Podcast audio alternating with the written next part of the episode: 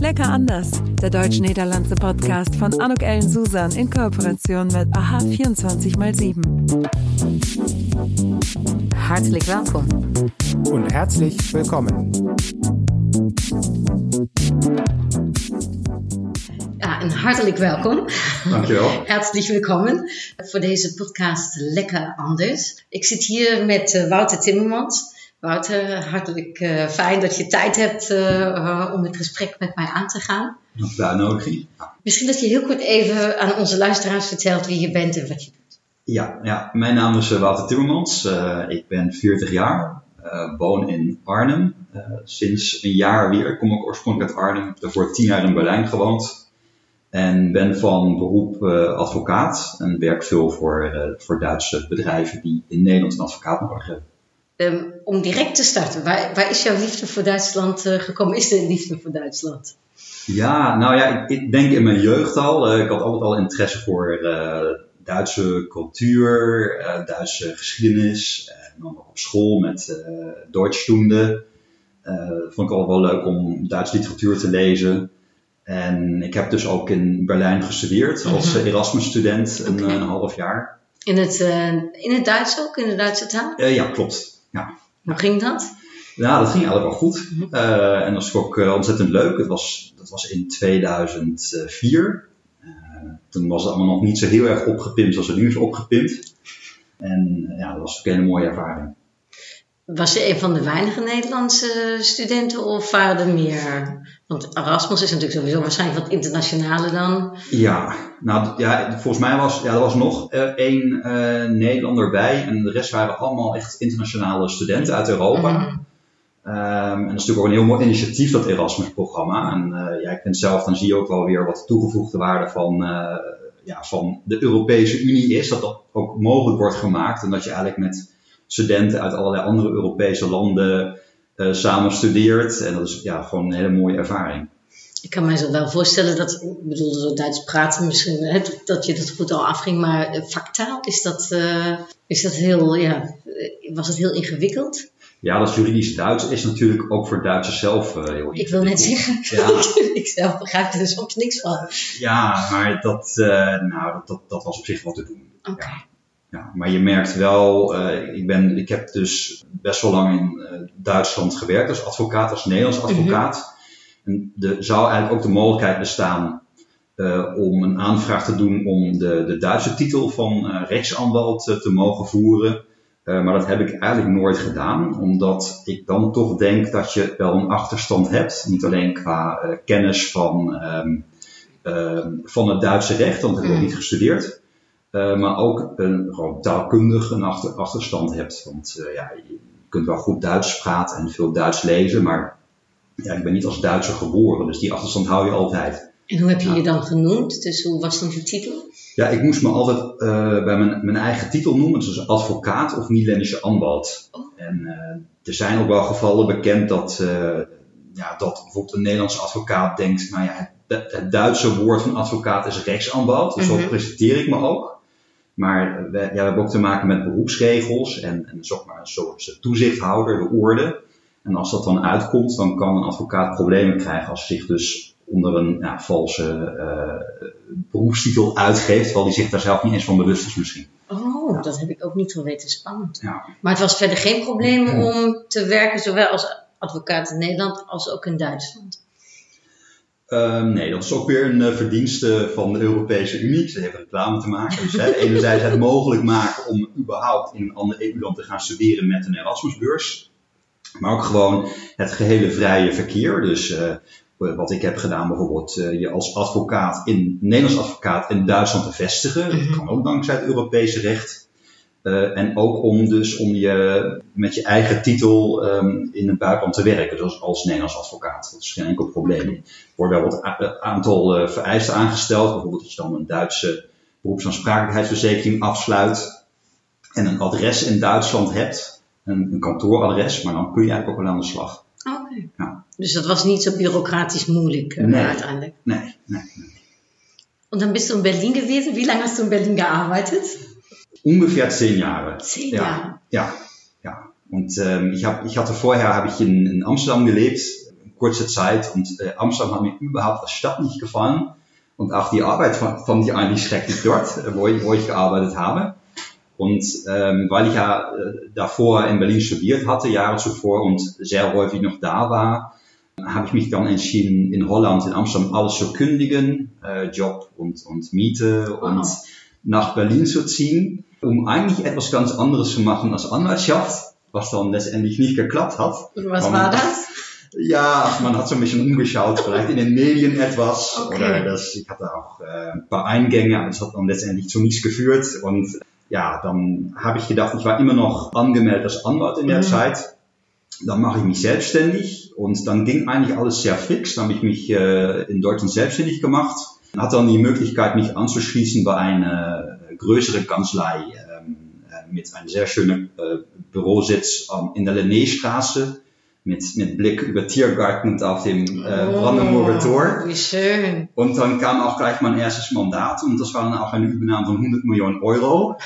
Also das ging wirklich alles dann sehr schnell und dann lief es auch gut natürlich. Und dann kam auch die Idee, dass wir alles, spielte sich alles ab so zwischen August und Dezember 2009. Ähm, und dann, als ich da war, hatte ich auch die Idee, weil ich geforscht habe, was es schon, schon Möglichkeiten da gab, um einen Business Club zu gründen, einen deutsch-niederländischen Business Club, äh, ja, in, in Vereinsform. Und Mhm. äh, in Deutschland kann man als, als in Deutschland nicht mit zwei Leuten zum Beispiel einen Verein gründen, braucht man mehrere Gründungsmitglieder. Dann haben wir halt da äh, in der ähm, deutsch-niederländischen Community in Berlin äh, mal geschaut, wer äh, alles mitmachen wollte. Und dann hatten wir sehr schnell äh, einige Unternehmer, die bereit waren, das zu unterstützen. Und dann war so die Zielsetzung, naja, wenn wir so 20 Mitglieder finden können in Berlin, Niederländer und Deutschen, dann wäre das schön. Und mittlerweile, äh, der, der Club besteht noch immer, ähm, hat die Club, ich glaube, so ungefähr 100 äh, Mitglieder. Oh, wat gek. Und ja, das, das war natürlich ganz schön. Und äh, wir haben immer so äh, äh, Veranstaltungen organisiert, zum Beispiel, dass wir ein Unternehmen besucht haben und so weiter. Und eine Veranstaltung, ja, zwei Veranstaltungen, die jedes Jahr zurückkamen, war einmal der Bootsfahrt. Mhm. Es gibt einen Holländer, der heißt Koen Mato, der hat ein, äh, ja, ein, so ein Boot, womit man Touristen äh, ähm, rumfährt. Und da haben wir im Sommer immer eine Veranstaltung gemacht. Äh, äh, das Boot heißt auch der Fliegende Holländer. Und, ähm, ja, und dann im Dezember hatten wir immer ein Weihnachtsessen. Bei uns im Club war Mitglied äh, der Herr von Wesel, der war Geschäftsführer vom Hilton Hotel, oder Manager vom Hilton Hotel am Gendarmenmarkt. Und dann hatten wir immer mit Weihnachten ja, das Weihnachtsessen, so mit Blick äh, über den äh, Weihnachtsmarkt am Gendarmenmarkt. Und dann war der Botschafter eingeladen und später die Botschafterin, die Monique van Dalen. Mhm. Und ja, das war alles natürlich sehr schön. Cool. Ja, Eh, ja, wat leuk. Ik ben ook eh, voorzitter van de Duits-Nederlands gezelschap, maar in Keulen. ah. Eh, wij, eh, wij organiseren ook maandelijk iets, meestal cultureels gezien. Mhm. Wat was het verschil tussen de Berlijnen en de Nederlanden? Dus hoe, hoe, ging, hoe ging dat in die Duitse-Nederlandse businessclub? Ja, ich weiß nicht, ob du die Erfahrung auch hast, aber bei uns ging das eigentlich super. Und äh, meine persönliche Erfahrung ist, dass bei deutschen Netzwerk, Netzwerkveranstaltungen ähm, es immer etwas förmlich zugeht. Ähm, und was wir, was wir auch gehört haben als Feedback bekommen haben bei unsere deutsch-niederländische Veranstaltungen, war, dass eigentlich alle Leute sich sehr gut gemischt haben untereinander. Ähm, und dass man äh, auf äh, informelle Art doch erreicht hat, dass zum Beispiel Geschäfte zustande gekommen sind. Mhm. Ja, ich, mooie mix eigenlijk. mooie mix. Ja, ja. Eh, voor degenen die ons eh, beluisteren oder die zuhören ne, aus dem Berliner Raum, die können noch immer sich äh, äh, anmelden oder Mitglied werden. Das stimmt. Ja, also die Webseite lautet äh, www.dnbc-berlin.de. Ja, da, Okay. da findet man äh, Information, mehr Informationen über den Club. Ich pack's auch in die Show Notes. Äh, Okay, ja. Also das ist natürlich, das ist natürlich schön. Aber du machst das Gleiche nu ook in Nederland. Dus in, äh, in Arnhem ben je teruggekomen, heb je gedacht, ik ga hetzelfde äh, in, in Arnhem opzetten. Ja, stimmt. Ja, ich bin dann, ähm, nach zehn Jahren bin ich zurück nach, mein, nach meiner Heimat. Mhm. Äh, ich bin auch in Arnhem geboren worden und äh, ja, bin jetzt Anwalt in Arnhem und ähm, habe festgestellt, dass es in Gelderland, ist die Provinz, ähm, Gelderland, dass es da überhaupt keinen deutsch-niederländischen Business Club gibt. Also es gibt äh, hier, wo wir jetzt sind, in Kleve, gibt es schon seit vielen Jahren äh, eine, Mhm. eine sehr renommierte und, und gute deutsch-niederländische Business Club. Aber auf der anderen Seite der Grenze nicht.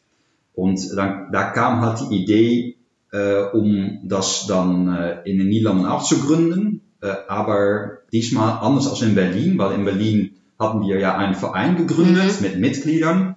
Und äh, was wir jetzt äh, hier gemacht haben, ist, dass wir eine Stiftung gegründet haben.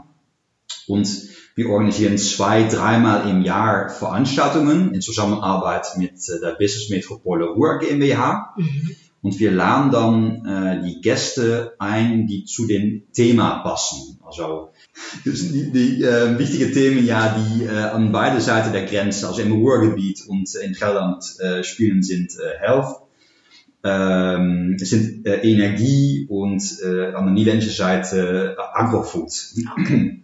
Und das sind die Themen, womit wir uns dann auch beschäftigen und dann einmal im Jahr auf der niederländischen Seite ein Event organisieren und das andere Mal auf der deutschen Seite und dann die Gäste direkt einladen. Oké.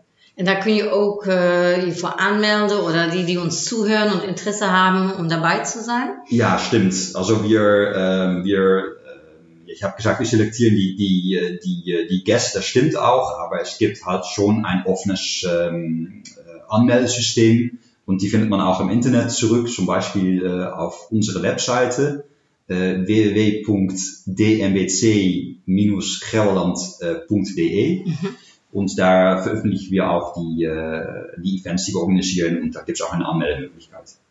Wo siehst du das größte Potenzial, wie die Niederlande und Deutschland oder wir, äh, ich sag mal, Nachbarregionen noch mehr voneinander profitieren könnten? Ja, na, ich glaube, dass ähm, wenn man über diese Beziehungen viel liest, dann liest man, dass die Beziehungen sehr eng sind und ähm, dass das Handelsvolumen sehr groß ist. Und daraus geht eigentlich hervor, dass es so eine Art von Selbstverständlichkeit ist, dass es diese Beziehungen gibt. Aber diese Selbstverständlichkeit ist keine Selbstverständlichkeit. Wenn ich mir das Ruhrgebiet anschaue und wir haben jetzt als Ziel gesetzt, dass wir fördern wollen, dass die Kontakte zwischen Unternehmer aus der Provinz Gelderland und das Ruhrgebiet äh, gefördert werden, ähm, dann sieht man, dass da nicht wirklich viel organisiert wird. Ähm, also ich glaube in erster Instanz, um deine Frage zu beantworten, dass, ähm, äh, dass das Wichtige, Wichtigste ist, dass die Unternehmer, die Leute einfach zusammengebracht werden. Ähm, und äh, ja, dann entstehen die Geschäfte, denke ich, von selbst. Ja, aber das ist auch ein bisschen lekker anders. Der Name des Podcasts, want zo Ja. groot is het verschil niet tussen Duitsers en tussen Nederlanders. Op zich, das, was du auch sagst, wenn man zusammenkommt, dann findet man sich auch recht schnell. Ja, ja, und besonders auch die Themen, die wir dann ausgesucht haben, weil wir haben dann Themen ausgesucht, die dann im Ruhrgebiet wichtig sind äh, und auch in unserer Provinz. Ähm, und äh, ja, ich, ich meine, dann ist es letztendlich auch ähm, egal, ob jetzt ein Unternehmer aus der Provinz Gelderland Geschäfte macht mit einem Unternehmer aus dem Ruhrgebiet oder mit einem Unternehmer aus zum Beispiel Amsterdam. Ja. En in de tijd, want dat vind ik nog wel spannend, jij bent dus tien jaar in Berlijn geweest. Ja. Wat was een van jouw leukste belevenissen die, je- waarvan je zegt dat was zo typisch Duits eh, voor je of Du- Duits-Nederlands? Puh, ja, das, ja, es gibt so viele tolle Sachen. Äh, Ich bin auch immer gerne wieder zurück da. Ähm, aber ja, so wirklich besondere Sachen, die ich erlebt habe, war zum Beispiel äh, der Polterabend des Prinzen von Preußens, äh, wo ich war, oder ja, meine Begegnung mit äh, Guido Westerwelle. Das äh, bleibt mir auch immer noch bei. Das war, denke ich, in 2011. Guido Westerwelle war natürlich auch derjenige, der in 2009 für diesen äh, großen Wahl- FDP-Wahlsieg gesorgt hat und auch dafür gesorgt hat, dass dann letztendlich mitregiert wurde. Äh, er als äh, Bundesaußenminister und als äh, Vizekanzler. Und ähm, äh, wir haben uns äh, getroffen, es war in 2011, also sehr unter Druck stand und auch sehr viel Kritik äh, über sich bekommen hat, weil er, glaube ich, damals ähm, gegen diese Libyen-Waffen, gegen das Waffenembargo in Libyen gestimmt hat. Und kam eigentlich zufällig ins Gespräch. Wir haben mehrere Gespräche auch geführt danach. Es waren immer auch so Gespräche über Politik und äh, äh, man hat auch schon gemerkt, dass wenn, wenn man mit ihm gesprochen hat, dass er sehr äh, lange darüber nachgedacht hat, was er gesagt hat. Also es war jetzt nicht so ein Gespräch, wie wir das führen, wo es so fließend läuft, aber war schon sehr äh, darauf geachtet, hat schon sehr darauf geachtet, was er gesagt hat.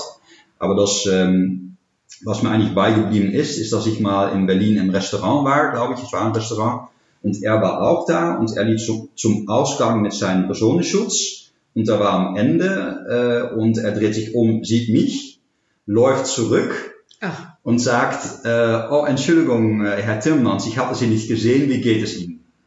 Und äh, ja, es ist natürlich nur ein kleines Detail, aber ich denke, ja, wenn dann so der Vizekanzler sowas macht und ich bin nicht mal wahlberechtigt in Deutschland, das sagt schon etwas aus über einen Charakter von jemanden und das hat man auch in den Gesprächen gemerkt, äh, dass er natürlich ein sehr kultivierter Mensch ist, aber auch sehr korrekt und das hat auch die, ähm, ja, das leider sehr früh verstorben natürlich, wirklich ähm, sehr, sehr traurig. Äh, Die Kanzlerin hat es auch in ihrer Trauerrede äh, gesagt, dass er ähm, einer der wenigen war, äh, den sie in, den, in, den, in, der, in die Politik trauen, vertrauen konnte. Und das kann man auch gut nachvollziehen. das ist ein Gänsehautmoment, kann ich mir vorstellen, Ja. wenn sowas passiert. Ja, Wahnsinn. Und ähm, in der Zeit, dass du in Deutschland warst, was hast du vermisst von den Niederlanden? Hast du was vermisst überhaupt?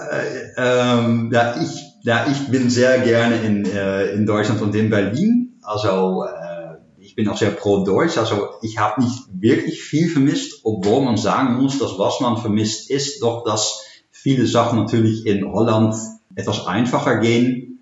Und dass die, die Infrastruktur teilweise auch natürlich viel besser ist. Hm.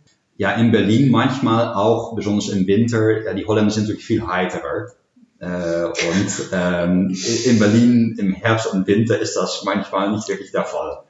Ja, dann bist du aber mal, ich meine, ist ja nicht so weit weg, hast dich in den Zug gesetzt oder ins Auto und bist nach Holland gefahren. ja stimmt. Ja, so einmal im Monat bin ich immer rüber gefahren. Ja. Was ist für dich etwas, was du jetzt vielleicht unseren Zuhörern, ne, die, die auch so eventuell Grenzgänger sind oder sich interessieren für, für beide Länder, ähm, was wäre so dein Pep-Talk, um zu sagen, komm nach Holland und arbeite mit den Niederländern zusammen? Muss ich mal gut nachdenken. Ja, ich bin, glaube ich, ja, ich bin auch nicht ein sehr guter Botschafter für Holland. Eher andersrum. Ja, dann machst du andersrum. Bo- Botschafter für Berlin. Gut, dann sag mal, warum muss man nach Berlin? Weil, ja, En nou ja, misschien moet je de Nederlanders even toespreken. Ja, nein, ich glaube, es, es kommen schon sehr viele Niederländer nach Berlin. Also als ich nach Ber Berlin kam in, äh, für mein Studium, äh, in 2004 war das und später in 2009, 2010, ähm, war es eigentlich recht schwierig, einen Job zu finden in Berlin, äh, weil man äh, Qualifikationen brauchte, also eigentlich deutsche Qualifikationen und man musste unbedingt Deutsch sprechen. Jetzt merkt man sehr stark äh, in Berlin, dass, äh, es eine Zunahme gibt von Leute von über die ganze Welt, die nach Berlin kommen, die vielleicht nicht mal die Qualifikation haben, die nicht mal Deutsch sprich, sprechen, nur Englisch. Und die finden relativ einfach einen Job. Und ich meine, wenn man erstmal einen Job äh, gefunden hat in Berlin und dann, was jetzt schon viel schwieriger ist als früher, eine, eine Wohnung, äh, ja, Berlin ist immer noch eine relativ günstige Stadt äh, zum Leben, dann kommt man schon äh, über die Runde und findet man schon seinen Weg, glaube ich. Ja. Und äh, gibt es da bestimmte, denn in Berlin bestimmte äh, Umgebungen, von denen du sagst, also da muss man sich dann als äh, Niederländer aufhalten?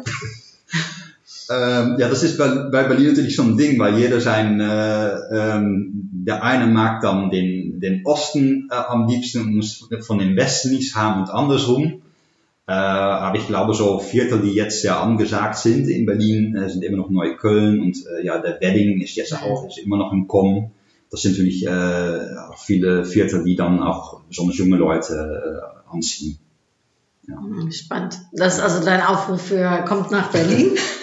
dus dat betekent eigenlijk mis je een beetje Duitsland eh, nu je hier bent. Wat, wat mis je dan? Äh, ja, natürlich, ja, ich vermisse natürlich, ich vermisse natürlich Berlin sehr. Mhm. Die Atmosphäre. die Atmosphäre und die, die, auch diese ganze Lebensstil, die man in Berlin hat. Mhm. Ich war da in, während der Woche, ich war, glaube ich, ein, zweimal in der Woche war ich schon entweder in der Philharmonie oder äh, in, in der Oper oder man geht ins Museum, in einen Club, Mhm. in einen neuen Club, neue Lokale. Ja, und diese ganze Energie äh, vermisst man natürlich schon sehr, wenn man dann zurück in Arnhem ist. Ich meine, Arnhem ist auch eine sehr schöne grüne Parkstadt. Aber ja, dieses ganze Tamtam hat es halt nicht, ne? Ja, Highlife. ja. Ja, und viel Kultur, sagst du also auch. Ja, ja. Ja, habe ich auch wirklich viel unternommen. Ich war auch Mitglied im Verein äh, Freunde der Nationalgalerie und ich, ich habe auch viele Freunde, die entweder im Kulturbereich tätig sind oder äh, sich dafür interessieren. Mhm. Und ja, das, ist, also, das, das war wirklich eine Verweicherung äh, äh am teilzunehmen.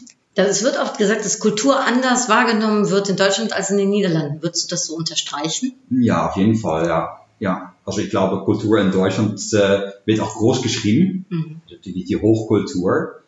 Und ähm, in den Niederlanden, finde ich, ja, gilt immer noch der Spruch, äh, äh, dass es ähm, das Land ist äh, der äh, Kaufmann und äh, der Dominee, der Pfarrer. Mhm. Und äh, in erster Instanz äh, die Frage stellt wird, was kostet es? Ähm, man sieht natürlich auch, dass ähm, in den Niederlanden sehr, sehr viel Kultur wegsaniert ist, sehr gut und schöne Orchester. Und in Deutschland sieht man eher natürlich die Tendenz, dass von, von der Seite der, des Staates äh, sehr viel subventioniert wird viele Zuschüsse da reingesteckt wird, was auch sehr gut ist. Ja, es wird, wird unterstützt. Ja, ja, ja. Und ich glaube auch der Künstler selber. Ähm, meine Achtung ist ein Künstler in Deutschland etwas Besonderes. Und mhm. in Holland wird er auch noch so gesehen als jemand, der so als Hobby hat Kunst machen. Und das sage ich jetzt so als Scherz, aber es gibt auch so Beispiele von äh, führenden Politikern, äh, die das die letzten Jahre auch so äh, geäußert haben. Dass ja, der Kunstbetrieb ist so, so ein Hobbyist und er soll am, am besten mal selber sehen, wie er über die Runde kommt. Und äh, am liebsten hat natürlich Künstler, die auch viel Geld bringen, so wie ein Van Gogh oder, oder jetzt Rembrandt. Mhm. Ähm, maar wir haben an sich äh, in Nederland heel grote meesters. Ja, auf jeden Fall. Und die werden, glaube ich, auch ähm, ich glaube auch, dass, dass dieses äh, Bewusstsein, ähm, was man als Kultur zu bieten hat, vielleicht in Holland weniger da ist als in Deutschland. Mhm. Ja. Da ist man eher noch stolz, äh, vielleicht auch auf das, was, was man hervorbringt. In, in Deutschland, ja. Äh, ja. ja. Mhm. Wenn du in Berlin warst, dann warst du ja auch ganz nah an der Botschaft, an der niederländischen äh, ja. Und du hast eben schon gesagt, Monique van Dalen ist natuurlijk äh, volgens mij die eerste vrouw geweest. Super. weet ja. hoeveel jaar als uh, ambassadrice van, uh, of ambassadeur, ik weet eigenlijk niet hoe je dat in het Nederlands zegt. Ja, volgens mij mag je formeel ambassadrice niet zeggen. Mag je niet zeggen? Nee, nee dat klinkt nee. ook een beetje strange, ja. dus ambassadeur. Uh, van, uh, van Nederland. Maar ja, uh, ja nu is dat Webbe Kingma. Ja. Heb je die ook nog ontmoet? Die heb ik, ja, heb ik ook nog ontmoet. Ja, maar Monique van Dalen en daarvoor Marnie Spop. Ja. die waren ook altijd op onze kerstdiners van de Business Club. En die hebben ook ja, natuurlijk de, de Business Club in Berlijn ook gepromoot. Dat is ook geweldig. Ja. En sowieso dat Monique de, de eerste vrouwelijke ambassadeur van Nederland en Duitsland was, is natuurlijk ook wel heel bijzonder. Ja. ja. En uh, heb, heb, dus je hebt veel met, vanuit de business eh, context met elkaar samengewerkt. Had je verder nog contact met de ambassade? Ja, we hebben, nou, de ambassade heeft natuurlijk, had natuurlijk de afgelopen jaren altijd het grote Koningsfeest in Berlijn georganiseerd. Ja. en uh, op een gegeven moment, ja, we hadden het over bezuiniging in de cultuursector. Maar toen werd de geldkraan vanuit Den Haag ook dichtgedraaid voor het organiseren van, uh, van het grote Koningsfeest. Uh, dus uh, ja, toen eh, heeft um, de ambassade ook um, een vereniging, een Nederlandse vereniging in Berlijn benaderd, onder de Business Club, uh, om te kijken of, ja, of er misschien een initiatief van die kant zou kunnen komen om het mm. Koningsfeest te organiseren. Toen hebben we eigenlijk als, als Business Club dat initiatief ook aangegrepen. En hebben met de ondernemers die ook deel uitmaken van de Business Club, bijvoorbeeld de, de manager van het Park Plaza Hotel, Hans de Waard, um, hebben we ervoor gezorgd dat, eh, dat die traditie van het Koningsfeest ook werd uh, voortgezet. Nou, het grappige was ook wel weer daaraan dat we, als we dan in kleine roenen samen zaten, uh, eigenlijk achterkwamen dat eigenlijk geen van ons allen echt heel erg um, koningsgezind is. Maar dat we dus eigenlijk met een groep van republikeinen als het ware uh, dat koningsfeest aan het organiseren waren. Dus dat, ja. Maar daar hebben jullie wel van kunnen genieten. Ja, zeker. Ja, ja. ja. en ik bedoel, het koningspaar, uh, ja, wat je er ook van vindt. Maar ze doen natuurlijk hun werk ontzettend goed en zijn echte professionals. En ook zeer geliefd in, in Duitsland. Ja. ja. Mijn laatste vraag zou nog een keertje inspelen op eigenlijk het begin nog waar we het over hebben gehad. Uh, du hast uh, zwei deutsch-niederländische uh, Vereine gegründet, Business Clubs. Ik zou het wel spannend vinden voor degenen die naar ons luisteren, die zeggen van, goh, in mijn stad bestaat eigenlijk zo'n Duits-Nederlandse businessclub uh, niet. Uh, wat zou jij nog aanraden van um, ja, hoe, hoe, kun je het opzetten en wanneer is het zinvol om zo'n businessclub uh, te starten? Nou ja, als je merkt dat er, dat er behoefte is aan, een business, aan zo'n businessclub, zou ik hem gewoon starten. ik bedoel, ik heb dat in Berlijn ook gedaan. En in het begin zeiden mensen ook van, ja, wat ga je doen? Want dat, dat gaat toch helemaal niet lopen. Je zit veel te ver van de Nederlandse grens. En ja, mensen vinden altijd wel uh, bezwaren om iets niet te doen, maar het is juist de kunst om het dan alsnog wel te doen en er ook dan een succes van te maken. Dus ik zou het gewoon doen. En ik, ik, ja, ik zou het ook van harte ondersteunen. En uh, misschien moeten we dan ook kijken of we ons als uh, businessclubs aan, aan de Nederlandse kant van de grens dan niet, ja, we zouden ons moeten een soort verenigen en samen moeten werken om elkaar nog een keer te ondersteunen.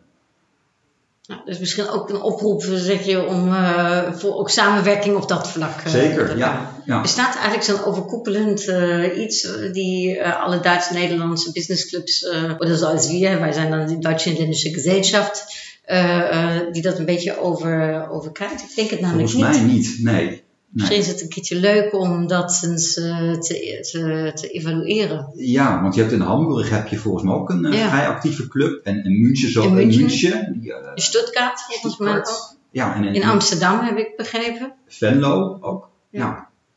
Oh, misschien is het wel eens een idee om eens dat we even gaan kijken. Ja. wellicht een keertje een groot Duits-Nederlands feest gaan organiseren. Ja, ja. Nou, dat is natuurlijk wel zo. Je hebt wel de Duits-Nederlandse Handelskamer die heel goed werk doet. Maar dat, dat is natuurlijk niet een businessclub. Ja.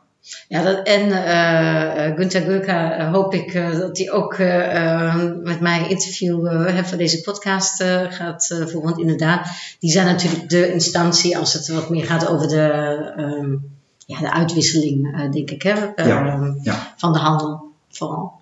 Aan het einde zijn er een paar korte vragen met wat korte antwoorden, als je het goed vindt. Ja. Dus ik begin met hier voor ons hebben we Nederlandse erop en we hebben wat Duitse kieksen van. Balzen. Uh, waar gaat jouw handje naartoe? Uh, waar heb je zin in? Ja, nou, ik denk dat mijn handje lekker hier blijft. Want ik, uh, ja, ik doe al een fitnessdieet, dus ik laat het beide staan. nou goed, was altijd niet. Dan, uh, dan, dan doe ik met jou even voor deze gezellige mee. Bij het volgende interview okay. ga ik dan weer wat pakken. Um, als, er, als er een stuk torte, uh, Schwarzwalder torte had gestaan, dan was mijn handje daar misschien wel heel snel naartoe gegaan. Oké. Okay. Ja. En als ik zeg uh, worst versus kaas? Worst versus kaas, nou dan doe maar worst. Ja.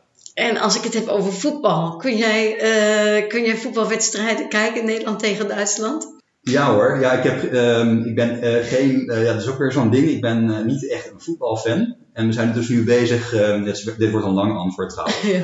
We zijn nu bezig met die volgende bijeenkomst voor de Business Club die op 7 november aanstaande plaatsvindt in uh, Gelsenkirchen en Bochum. En de afsluitende netwerkborrel die vindt ook plaats in het voetbalstadion van Schalke.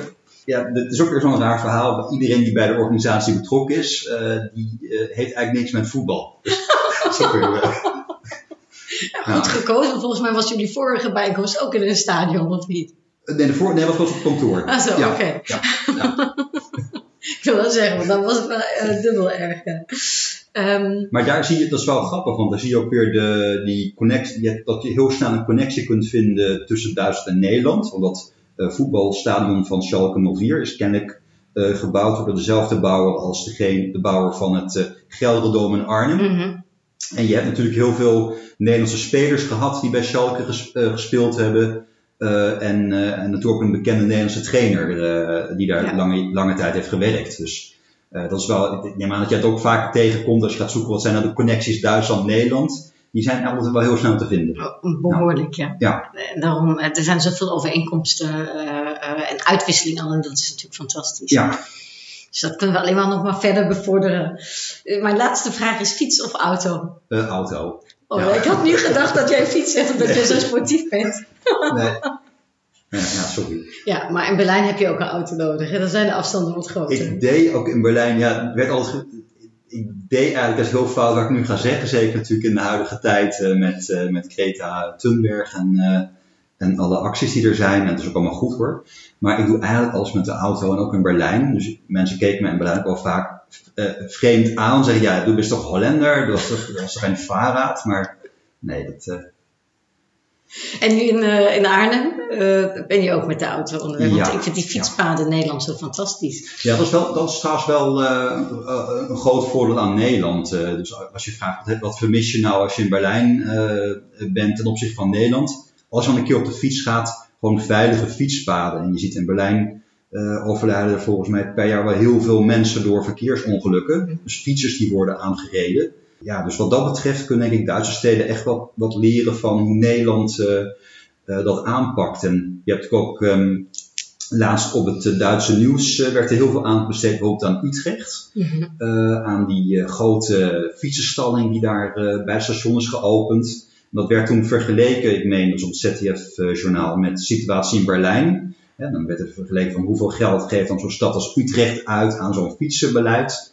Vergeleken met, eh, met Berlijn. En dan bleek dat Berlijn er daar bijna niks aan spendeerde. Ja, Waanzin, ja. ja. Dus het is toch nog best wel eh, ook om nog wat af te kijken. ja zeker. Wederzijds. Van, Ja, van het desbetreffende buurtland. Ja. ja, ja. Ja, één vraag heb ik nog aan het einde. Toch nog, sorry, want we hebben in het begin hebben wij het heel kort even over Hildegard Kneef eh, gehad. Ah ja. Hoe komt jouw liefde voor Hildegard Kneef? Want eigenlijk, je- ja, je, je, bent, je hebt in het begin gezegd zichtige jongeman. Dus eh, Hildegard Kneef is toch echt een van die oude grand dames hè, van, eh, van, van Duitsland. Hoe, komt jouw liefde voor haar? Ja, nou, kregen het erover omdat jouw moeder eh, Ja. Eh, als, als maskerbutner altijd eh, voor haar gewerkt heeft. Want ik had dat gelezen en eh, zo kwamen we over in het gesprek. Ja, als, ehm, als kind hoorde ik op de radio, volgens mij was ik op de WDR, wat mijn ouders op hadden staan, hoorde ik eh uh, Vermiessel's Grote Rozenregen van, Mm. eh van Hildegard Kneef. En toen ja, was ik wel meteen gefascineerd door, eh, ja, door die stem. Dat is ook niet, natuurlijk ook een beetje een bijzondere stem, omdat Ja. ze eh, volgens mij had Ella Fitzgerald eh, over haar eh, gezegd: Het is de, de beste zangeres ooit met een lelijke stem. Zoiets in die trant. Dus ach, gefascineerd door die stem. En dan, eh, dus ik zei tegen mijn ouders: Nou ja, zouden jullie, als jullie in Duitsland gaan, eh, weer gaan winkelen, zo'n CD voor mij willen net meenemen. Wat ze ook gedaan hadden.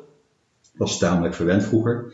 En ehm, toen heb ik die, eh, ja, die CD, die heb ik echt wel ja, heel vaak geluisterd als kind. En ehm, ook haar boek gelezen, De Verschenkte Gaul. Je had Mm. nog over een gedichtenbundel. Met, eh, Ja, ik heb een gedichtenbundel van haar gelezen. Wat ik heel bijzonder vond, want eh, links eh, zie je Duits de tekst und rechts äh, steht es auf Niederländisch. Ah, Also ähm, ich packe das auch mal in die Chance. Ist ein ganz tolles Buch von Hildegard Knief in, in unseren beiden Talen eigentlich. Ja, das ist Ja. het bijzondere. ja, und auch ähm, äh, ihr Leben soll ja auch verfilmt worden Ja. mit Heike Makatsch in Ja. der Hauptrolle. Und ich hatte schon gesagt, ein, äh, ein Freund von mir, der Anjan Söllner, der äh, spielte auch äh, eine, ich glaube, ihre erste Liebhaber sogar, ein Nazi. Mhm. Äh, und es gab dann auch so eine Nacktszene, äh, das muss man dann, will man dann eigentlich auch nicht unbedingt sehen, wenn man mit jemandem befreundet ist, auf dem Leinwand. Ähm, aber ja, was mich fasziniert, das sind natürlich die Texte. Die Mhm. sind, finde ich, äh, sehr schön. Und äh, ja, ihr Leben ist natürlich auch faszinierend. Ne? Wenn man sich interessiert sowieso für Deutschland und für Geschichte, äh, ja, dann ist natürlich in äh, ihr Leben spiegelt natürlich ganz viele deutsche Geschichte wieder. Ja. Beeindruckend, ja. Und auch eine echte Berlinerin, die auch nicht in Berlin geboren Nee, ist. Ne? nee, ja. Berliner Schnauz. Berliner Ich habe auch Schnauz, ja. gesprochen. ja. Meine Mutter ist ja auch Berlinerin. Dat is ook een tolles lied. Ähm, ähm, ähm, je hebt een heimwee naar Van Kurfürstendamm. Okay. Ein tolles Lied. Ne? Das kenne ich gar nicht. Ehrlich gesagt. Okay, das muss ich mir anhören. Heimwee naar een Kurfürsten. Ja, dat ja. doe ik. Wouter, hartelijk dank dat je de tijd genomen hebt om met mij het gesprek over Duitsland en Nederland aan te gaan. Ja, heel graag bedankt voor de uitnodiging. En eh, heel veel succes met, eh, met je businessclub ook. En ja, ich denke, Berlin wird sich freuen, dich dann äh, bald wiederzusehen, äh, wenn du zu Besuch bist. Oké, Äh, und danke für, äh, für alle Tipps, die du uns mitgegeben hast. gerne. Ja. Dann sage ich äh, Tschüss, doei en äh, tot gauw. Das war's. Tschüss. En tot gauw. Lecker anders. Der deutsch-niederlandse Podcast von Anuk Ellen Susan in Kooperation mit AHA 24x7.